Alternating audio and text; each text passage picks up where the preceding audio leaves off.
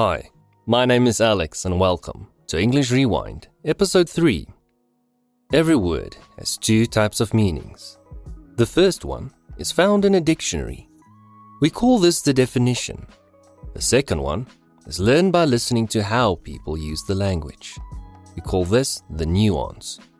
Nuance is the feeling and emotion that a word carries. So, when I talk about a word's nuance, I'm not talking about the definition, but rather about the feeling the word has.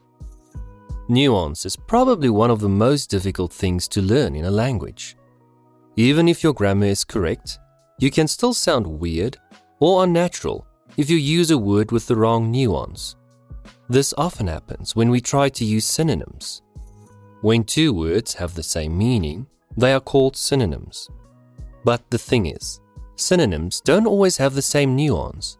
For instance, the word kill, which is a verb, has the same definition as the word murder. But even so, we don't use them the same way. The sentence, my friend was killed, can mean many things. But saying, my friend was murdered, has a much stronger and clearer meaning. So, even though the word kill and murder have the same definition, they still have different nuances. And because of this, you need to know which context to use them in. Context is important. The word context talks about how or when to use a word. So, the correct context for using the word murder is usually if someone was killed by another person. I wouldn't use the word murder if my friend died because of cancer, or something like that, I might say, cancer killed my friend, not cancer murdered my friend. The word murder sounds more personal. It has a different nuance. It's used in a different context. Nuance isn't always easy to explain.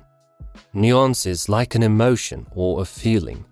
And as we all know, it's not always easy to explain our emotions or our feelings.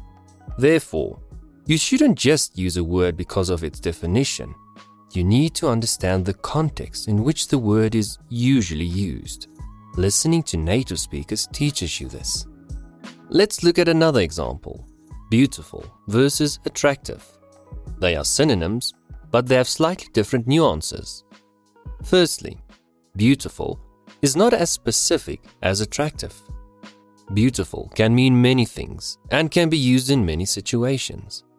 But the word attractive is more specific. It has a more precise or exact meaning. If I say you are beautiful, it's a statement. I'm just saying it because I think it's true. But when I call you attractive, it's more personal. It has a deeper feeling and emotion connected to it. This is the same as our first example of kill and murder. Kill is less specific, while murder is more specific. So, if I call Jennifer beautiful, but I call Candace attractive, what does that mean? Which of these two people do I like most? The true and deeper meaning is found in the nuance of those words. Also, the context in which attractive is usually used is when talking about people. You don't call a flower attractive. A flower is beautiful. You don't call a bird attractive. A bird can be beautiful. It's all about context. The nuance of a word determines its context. So, when learning a new word in English, don't just focus on its definition. Learn the context in which it is used. Learn its nuance. Listening to native speakers and reading books can help with this. Once you understand the nuance and context of a word, you will sound more natural when using it. You will sound more native. It will sound like you understand how the language works. This is it for episode 3 of English Rewind. Remember to have a look at the PDF transcript where everything has been written down for you. Also, please subscribe to this podcast if you like it.